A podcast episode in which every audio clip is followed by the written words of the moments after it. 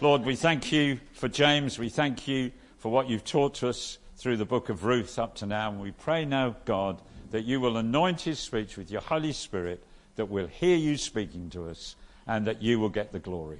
In Jesus' name. Amen. Amen. Great. Great to see everyone. It's good. Um, I know many of us will have been away over the summer and uh, maybe with family holidays and so on. So it's good to see you all. Good to be back together as a church family with the majority of us here. Um, I hope you had a, a, good time away. I'm James. If you're visiting here, I'm part of the team here. So it's good to meet you if I haven't already. Um, we're going to be in the book of Ruth today. Um, we, we were hoping to finish it last summer, but I got ill. But I'd written the talk and I thought, you know, it's too it's just too good an ending to a story to just uh, uh, to not get into it. So we're going to be in the book of Ruth, chapter four. If you've got a Bible with you, and you want to turn there. If you don't, don't worry; it'll come up on the screen in a bit. Um, next week, we're going to have a run of three weeks where we just focus in on our life together as uh, Life Church Beccles. And then we're going to get into uh, Matthew again. We've been doing these little mini series in, in the book of Matthew, just looking at story, uh, Matthew's biography of Jesus' life, learning from the Lord Jesus, focusing in on uh, his life and learning from him. and so the, that series is going to be called um, Live Like Jesus. It's going to be focused on Matthew 5 to 7, the Sermon on the Mount, how to thrive in life. Um, so that's uh, where we're headed. Uh, I wonder how life is uh, turning out for you. How is life turning out for you? How has it turned out how you'd hoped? Is the story of your life reaching the happily ever after moment that you had hoped for? Is it panning out how you expected it to? Or, or perhaps there's situations in your life that are a bit of a, a mess. Messy situations, messy circumstances, messy relationships. Maybe your own heart feels a little bit of a mess at times. this whole story of Ruth has been this journey of what was quite a messy situation for them. There was a scattering of people into foreign nations from the promised land. There was social chaos and conflict. There was a sense of emptiness, fruitless work. There was a famine. Bethlehem, the house of bread, was producing no bread at all. Uh, it, there was an end of a family line looking like it was on the horizon because there was childlessness, possibly infertility. We saw that in chapter 1. But what we're going to read about today is that there's a happily ever after at the end of the Ruth story. We've, we've already seen this kind of gathering in. People are back at the promised land. There's greater social peace. There's abundance. There's fullness. There's fruitful work. There's no longer a famine. Um, there's fruitful harvests. Some of those things have started happening, and now we're looking for is there going to be children? Are there going to be growing families? Um, at the end of chapter 3, we got to the point in the story where Boaz has gone off to resolve a matter of whether he can marry Ruth or not. He's gone to find the nearer uh, kinsman redeemer. And the idea in that culture was that if somebody was widowed, it put them in a very vulnerable position, and death was a, was a very likely outcome for them. And so what they would do in, those, in, that, in that time, in that culture, was that the nearest relative of the dead relative would marry, who was able to, would marry the widow in order to provide and care for her and her family. And they're called the kinsman redeemer. It was a selfless, caring, loving, legal act. And Boaz is, loves Ruth, wants to marry her, but there is a kinsman redeemer, a relative who's nearer um, than he is and should take on the responsibility. So he's gone to see if he can try and resolve that matter. And so we're left with these questions. Will Boaz and Ruth get married? Will the love story be complete? We're asking, is the other Redeemer who's nearer going to step in and ruin the happily ever after ending that we're all hoping for in the story? Will they have children? Will there be heirs for Elimelech and Naomi?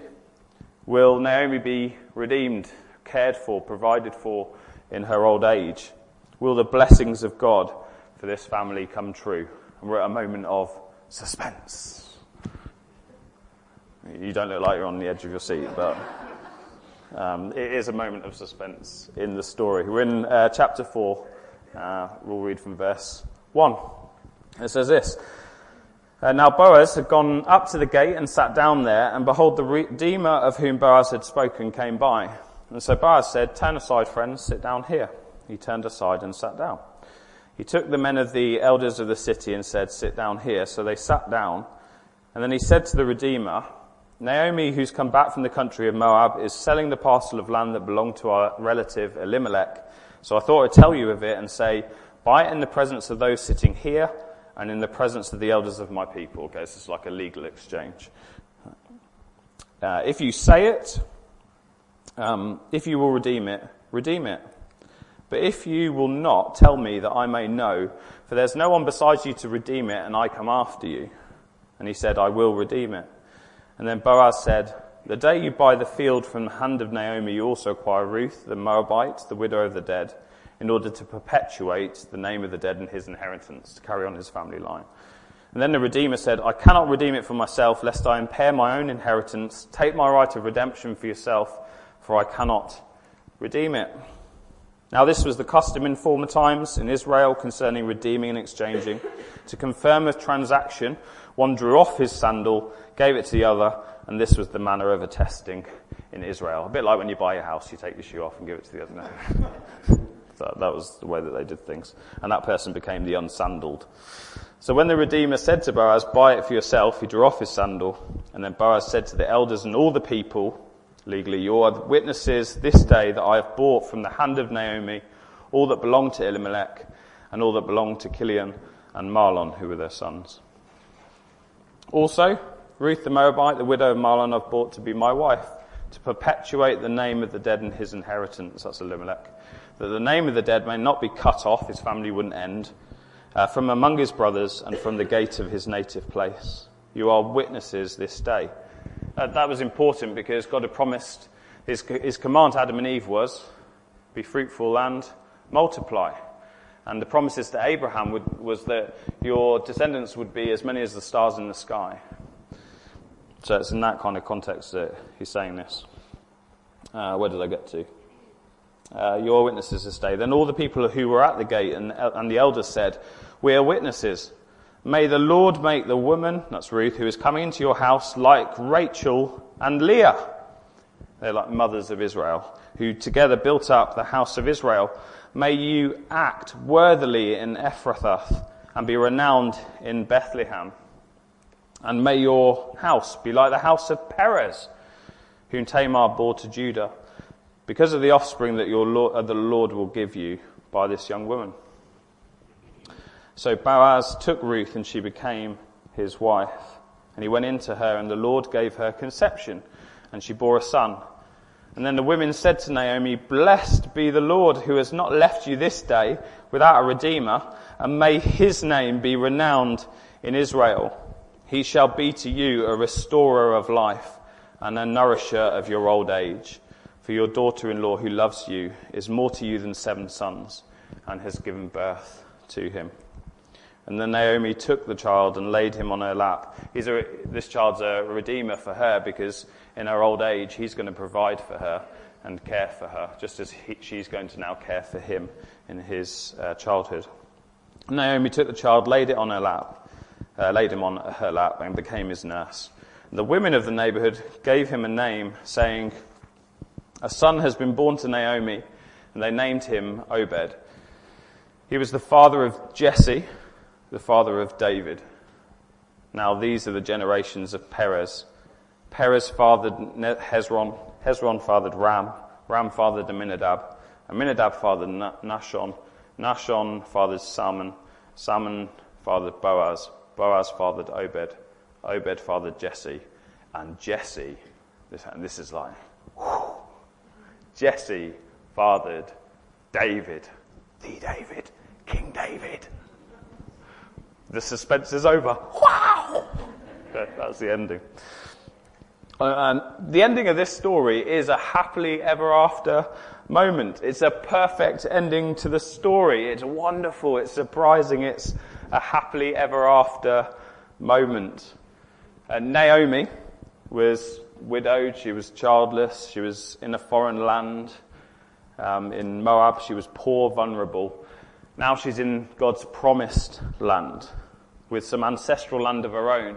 She has some wealth. She has a family. She has a daughter in law who loves her and has provided an heir, a kinsman redeemer for her. It's going to provide an heir for her dead husband Elimelech, whose family name is going to carry on. She's going to get the joy of day to day mothering of her grandson Obed, who in his later years is going to return the favour and providing care for her. There's a continuation of a family line, and there's a legacy that they don't know of, but we know now because this story has been told to us, probably written in the days of King David, that she, it, her family line is going to include King David. And also, we discover in Matthew the son of David, King Jesus. A community of supportive women in Bethlehem around her. Did you see that scene? Where all the women in Bethlehem around Naomi, encouraging her, praying for her, praying prayers of blessing and prophecies of future hope over her. It's a wonderful ending for Naomi, whose situation at chapter 1 was pretty horrendous. It's a great ending as well for Ruth. She was widowed, childless, possibly infertile, poor. She was vulnerable. She was a foreign Moabite girl, and the Moabs, uh, Moabites were the, um, the enemies of Israel. Now she's married to an honourable husband. Um, she has a child. She's fairly wealthy. They're landowners in the, pro- the promised land. She's now considered a true Israelite, no longer thought of as a foreigner. Not only that, but they're praying prayers over her that she would be like the founding mothers of Israel, Rachel and Leah. She's going to become the great grandmother of the greatest king Israel ever has in that time, King David. And in Matthew, this Moabite girl becomes in the line of King Jesus. And in Matthew, you read that, you think, wow, this, this girl that we've been reading about, Ruth, has become in the family line of the Messiah, the promised King of Israel and the Saviour of the world. Boaz gets a good ending as well. He's an unmarried older man. He now gives up his family line for his relative Elimelech, provides an heir, cares for and provides for Naomi and Ruth, and appears in the family tree of King David and Jesus. Great endings. Redemption for all the main characters in the story. and also there's this wonderful inclusivity. There's the women of Bethlehem who've gathered around Naomi, who've been through the difficulty of famine. You've got the elders and the people at the gate who are involved in this transaction that goes on. You've also got the peoples of the world, Ruth, a Moabite, a, a Gentile, included in God's story. It's an amazing thing. You also got this joy and celebration. The people and the elders are praying blessings over them. The women of Bethlehem are praying blessings over them. There's a party round Naomi's. It's a joyful, exuberant celebration of what God has done in their lives. And it's God centered. The Lord doesn't actually appear very often in the story, but where he does, it's made clear that the Lord is the one who's provided the Redeemer for Naomi and for Ruth, an heir for Naomi and Elimelech. The one is, the Lord is the one who's been providing and caring for them all along throughout the whole story. He's the one behind the scenes who's been working in human initiative and action. People have make, been making decisions along the way, but the Lord has been in amongst it, working through their actions to bring about redemption, to bring about this happily ever after ending that we sing. So this is God's story. This is the redemption story of God. This is what He's doing. He's bringing about a happily ever after ending. And that's our story. When we become Christians, if we're a Christian here today, we've been grafted into God's story. And our story is a little piece of His big story. A bit like uh, Ruth has been grafted into Jesus' family line, King David's family line. So we too, when we were adopted into God's family, have been joined into God's family. And our story has become part of God's big story, a bit like Ruth's story has become part of God's big story. And there's a redemption with a happy ending. Lovely background tune to that. I should play to this all the time. You take it, Roger? No, no. no, it's all right. I mean, If you were sat somewhere else, I could have pretended it wasn't you. But, um, uh, the second thing to see is that this is, this is a blessing. This is a happily ever after moment, but the situation was a complete and utter total mess. It was a total mess. You read chapter one, it's just a complete and utter mess at the start. They've left the promised land, probably out of fear. They've left God's people. They're living with God's enemy in Moab. There's a famine in Bethlehem. They're assimilating to Moabite culture and forgetting that their God is the God of Israel. And no children. There's end of family line. There's fruitlessness. It's an utter mess. It just looks total chaos. They're enjoying none of the blessings of God. In fact, what's described in Deuteronomy as the curse of not following God faithfully is on them. And that's what they're experiencing. But the key to the whole book of Ruth is redemption. That's the whole point of the story, is this idea of redemption. Redemption means to buy back something back that was lost, to restore something to you that you thought was gone. And God, in this story, redeems the mess of the whole situation. He buys back something that was lost. He's restored something that looks long gone. If you read chapter 1, you'd never think that chapter 4 could be possible. You think that's impossible, that's never going to happen. But it does. God brings this wonderful redemption to their stories. And in the, re- the interesting bit that I want to focus on to show us how big a deal this is, is the prayers that are prayed over them. The prayers of the people and the elders that they pray over Ruth is that she'd be like Rachel and Leah, like the founding mothers of Israel, God's people. And that Boaz's house would be like uh, Perez, who was born to Tamar and Judah.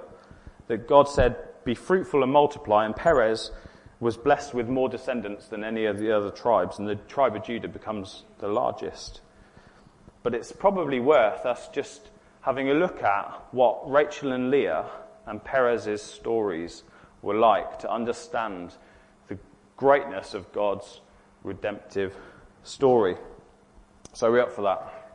You don't really get a choice in it, to be honest. That's what I've written. Um, Rachel and Leah's story is incredible. It's an utter mess.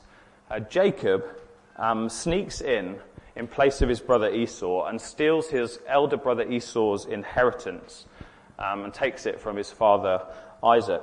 As a result, Esau wants to kill Jacob. So Jacob flees to his uncle Laban.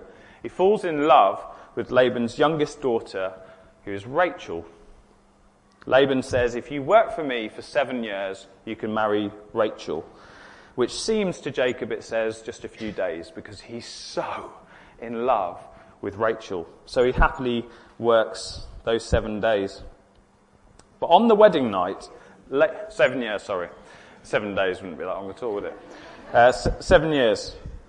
And in, on the wedding night, what Laban does is he switches Rachel for Leah. Uh, or the way around. He switches Leah in so that he doesn't end up marrying Rachel sneakily because he's worried that Leah's too old and not going to be able to get married. And so he sneaks Leah in there.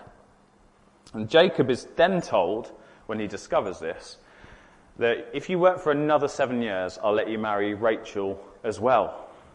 And so Jacob works for another seven years for Laban, and then he ends up marrying both.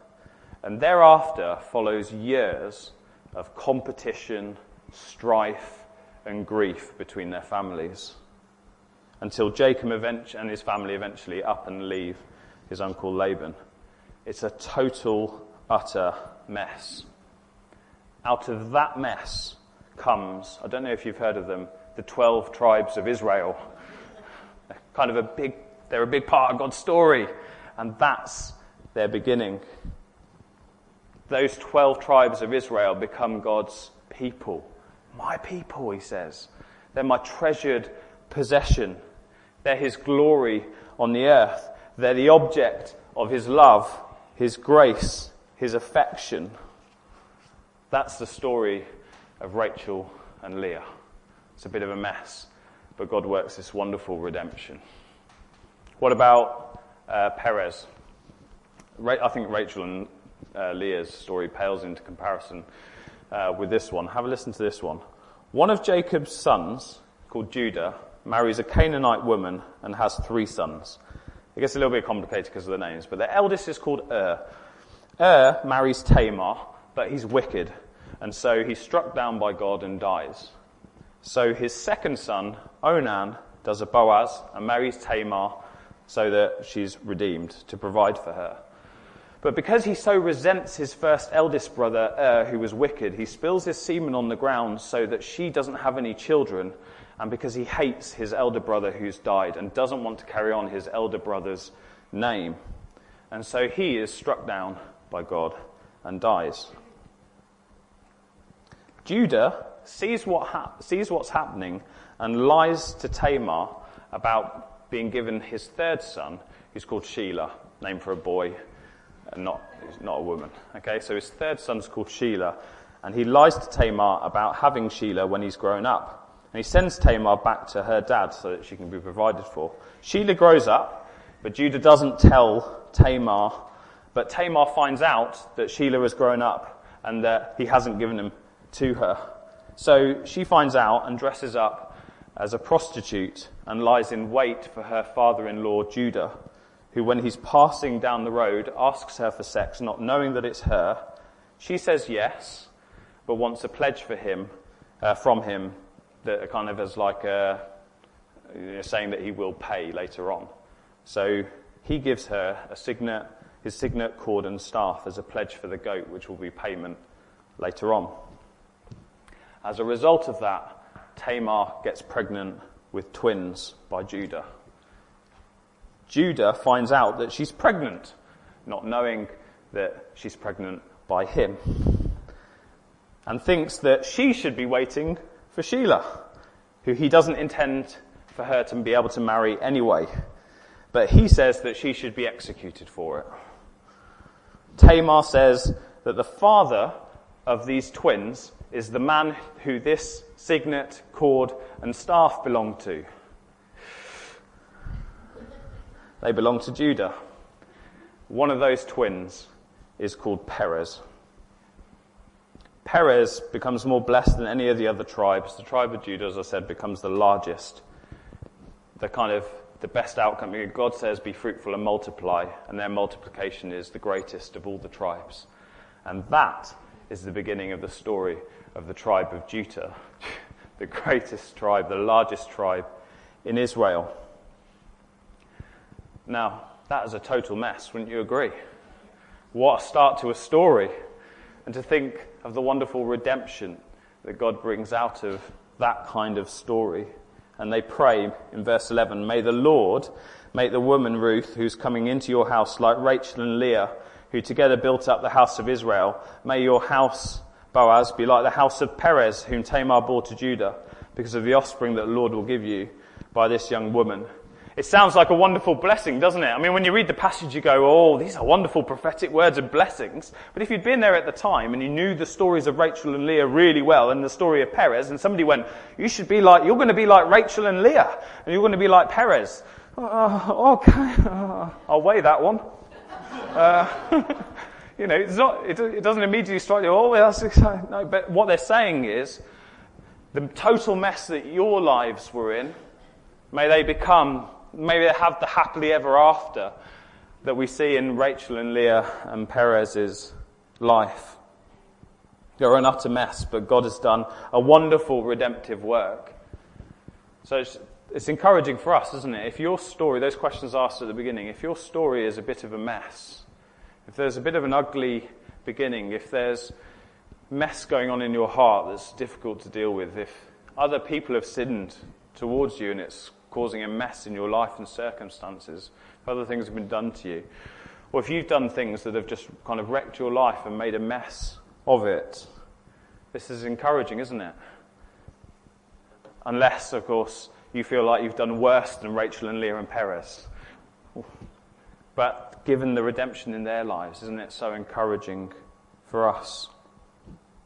It doesn't disqualify us from God's redemption, bringing blessing the heavily, happily ever afters out of total messes full of lies and envy and evil and fear and insecurity. This is what God's do- God does. He redeems people's lives. He redeems our lives.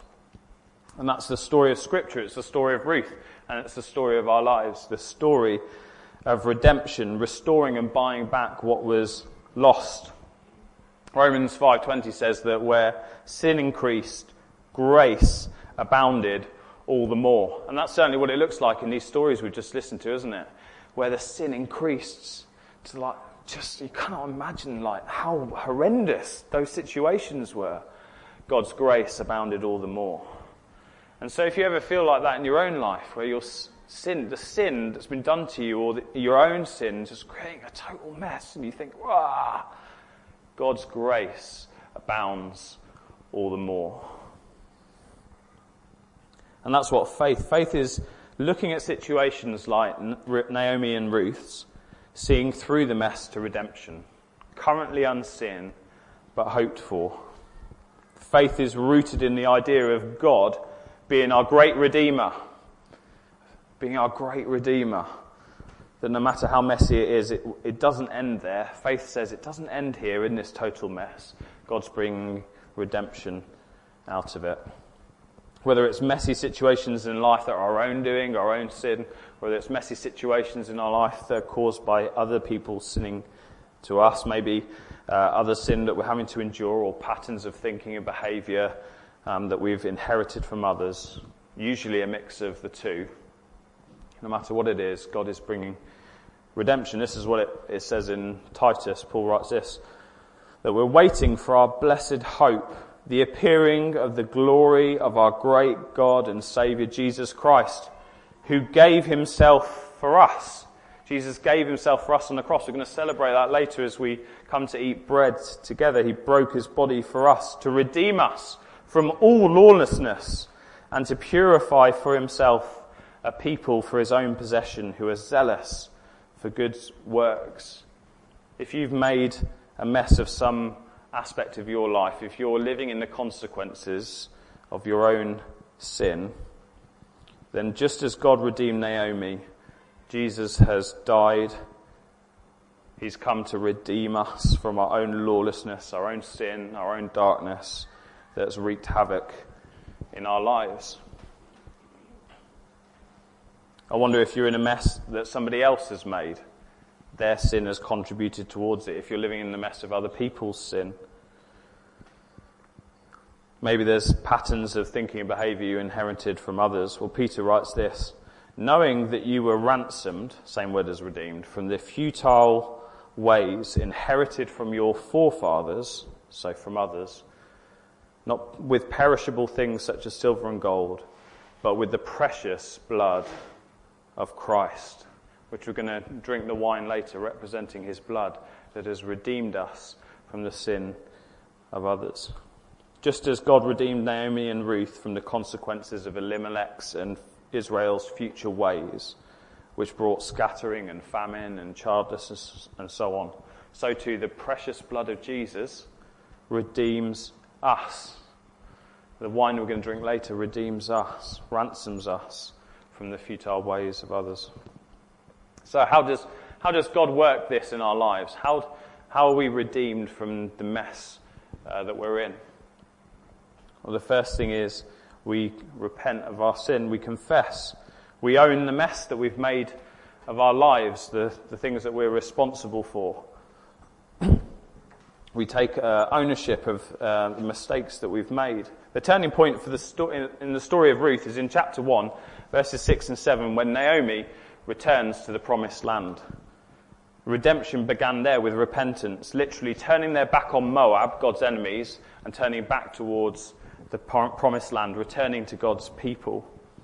Sometimes we think, if we don't acknowledge our own sin, we, sometimes we don't acknowledge our own sin, I think, thinking that God will judge us if we kind of own it and recognize it and understand and take ownership of it. But the reality is that when we do that, God forgives us. Isn't it? When we come to God and we own our sin, take responsibility for the, for the mess that we've made in our lives, God graciously forgives us. It's actually when we refuse to repent, isn't it? when we refuse to acknowledge that we have sinned and made a mess of our lives, that God's judgment still falls on us. Confession and repentance of our sin, of our part in the mess, liberates us from the guilt of it. It takes the shame of it all and takes away God's judgment which we deserved. Now, the second thing we do is we receive God's forgiveness. If we're living in the mess of other people's sin, we need to forgive them. Because if we don't forgive them, we become resentful, and resentment leads to bitterness. Unforgiveness takes root in our hearts and it grows into something incredibly ugly and can wreak havoc in our lives and in the way that we treat other people. And when you don't forgive what, what you don't forgive, you become. You might have heard that phrase. What you don't forgive, you become. Because if you don't walk out of it, you stay stuck in it. Ruth had to forgive Naomi's bitterness. Remember, Naomi tried to reject Ruth and tell her she didn't want her help, tried to push her away. And yet, Ruth had to forgive her for that. She clung to her, stuck with her through all the mess into redemption.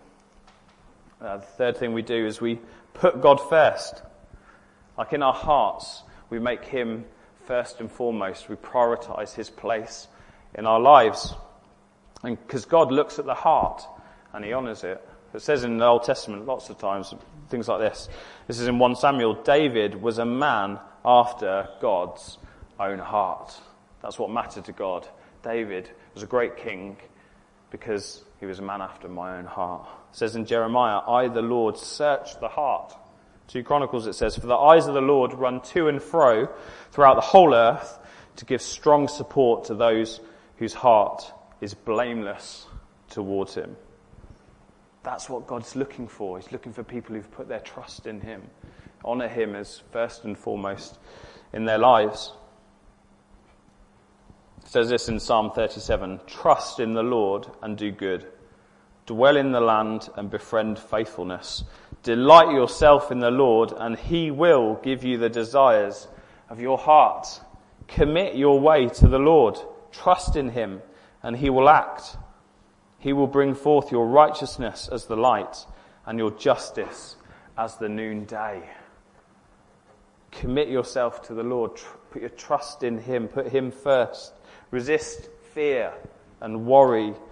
Resist despair and hopelessness. Trust God that He will act for you. That's, what Ruth did. She trusted in God to act on her behalf and bring the situation to redemption. And the fourth thing is see the bigger story. One of the big points of this whole book of Ruth is that Ruth's the, the big story of Israel is told in the other books, isn't it? At the end, it tells us in the story in, in Judges and, and, in Kings and Chronicles, a bit of history of the people of Israel. But in this book of Ruth, we get this little snapshot of these people's story, this family's story, in that big story of God's redemption. And uh, Rod alluded to it at the start that Ruth and Boaz's story is part of this bigger story, but they're unaware of what's actually going on, aren't they? I mean, Ruth and Boaz die, probably, not knowing that they were going to be in the family line of the great King David. They die not knowing that from their family line is going to come the promised Messiah. That in the Bible that we're reading today, we read their names and they died not having a clue that that was going to happen. Isn't that amazing? The most incre- incredible, redemptive, big kind of purposes of God happening in their lives, they had no idea about. No clue. And they died not knowing it. I just think that's amazing. And yet we read it and we go, oh yeah, Ruth, good on you. Well done for sticking with Naomi. Naomi, well done for heading back to the promised land because that brought about King David and King Jesus. And we go, that's incredible. And they died not having a clue what God was doing in their lives on big scale. And so perhaps it's for us a lot of the time, isn't it? We're just making decisions, kind of trying to follow God faithfully. And the reality is that we're going to die not knowing much of what God was doing through our lives and how we fitted into his story and his plans. And so this ending reminds us we're part of God's bigger story of redemption. The book of Judges ends by telling us in those days there was no king in Israel. Everyone did what was right in his own eyes. And the book of Ruth ends by telling us that Boaz fathered Obed, Obed Jesse, and Jesse fathered David. At a time when Israel was in utter chaos and mess, what God was do- doing was bringing about King David and ultimately King Jesus to sort the mess of the world and our hearts out and bring redemption for humanity. At a time when Israel was in chaos, God was at work to provide the King, King Jesus, who'd be born in Bethlehem, the house of bread, become the bread of life, broken on the cross, his precious blood poured out for us, so that we could be redeemed from our mess and be satisfied by the bread and the wine that tell us we're blessed, that we're redeemed, that what was lost to us in our mess has been restored to us by our great Redeemer, Jesus. The enemy loves us to go in on ourselves, doesn't he? Loves us to focus in on our mess, all the things we've done wrong, all the things that others have done wrong to us that we've got a right to be angry about and justified in our resentment of them. That's what the enemy loves for us to do, to die from self consumption. And God has given us these stories to lift our eyes above our story, to see His bigger purposes of redemption in our life, but in the whole story of humanity. Because you and I are far too small to determine meaning and fullness in our own story. We're far too small to determine meaning and fullness in our own story. We were made for something bigger. Doesn't that give you hope just hearing the ending of the story and going, my life is not a success or not based on really what I do? It's the grace of God and what He's achieving in the purposes of all of creation, the whole story. And He's grafted me into that. And so my life now your life now has much greater meaning and purpose because you're part of his great story. And the good news about his story is you don't quite know how your story is going to end, and it might still be a complete and utter mess. But when you read God's story and you jump to Revelation, he tells you the end of the story, doesn't he? And he tells you your story has been grafted into this wonderful redemptive story that ends in utter glory. It's a, the happy ever after that everybody dreams of. Eternity with love, joy, peace, unendingly. And it's just the greatest story ever told. And our stories are part of his story. Don't get consumed with your story. Lift your eyes to what the Lord Jesus is doing in and through us. Get our eyes on the fact that just like Naomi, Ruth, Rachel, Leah, Tamar, Judah, Perez, God is taking our mess, the good, the bad, and the ugly, and weaving it into his story of redemption uh, for his glory. Should we um, still ourselves before the Lord? We're going to just kind of respond to what we've been looking at this morning.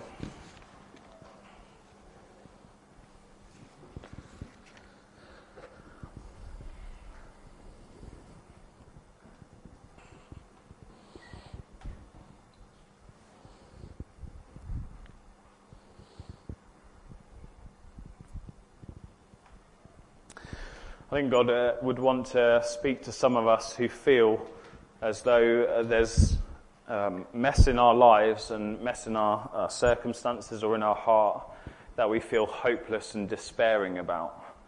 And you get to that place where you think there's just no way out of this, or you've been sitting in it for a really long time. Nothing's moving, nothing's changing, it's a mess, and it's not going away, and you're just sat in it. And you've been sat in it for so long you don't feel like it's ever going to change.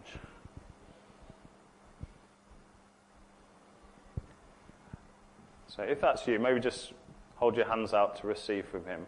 The Lord wants to remind us today the mess you are in is nothing compared to what He has done in the past. Nothing is too big for Him. Every situation is possible for Him, every outcome is possible. He's the, he's the God of redemption.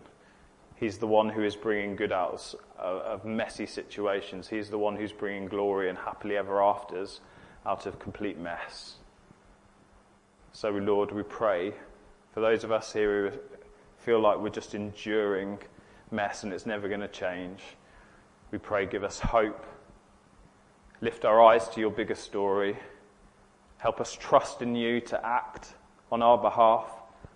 Help us trust you to weave your goodness and grace into the stories of our lives and to bring good out of the mess that we often have to endure and live in. Bring us hope, Lord.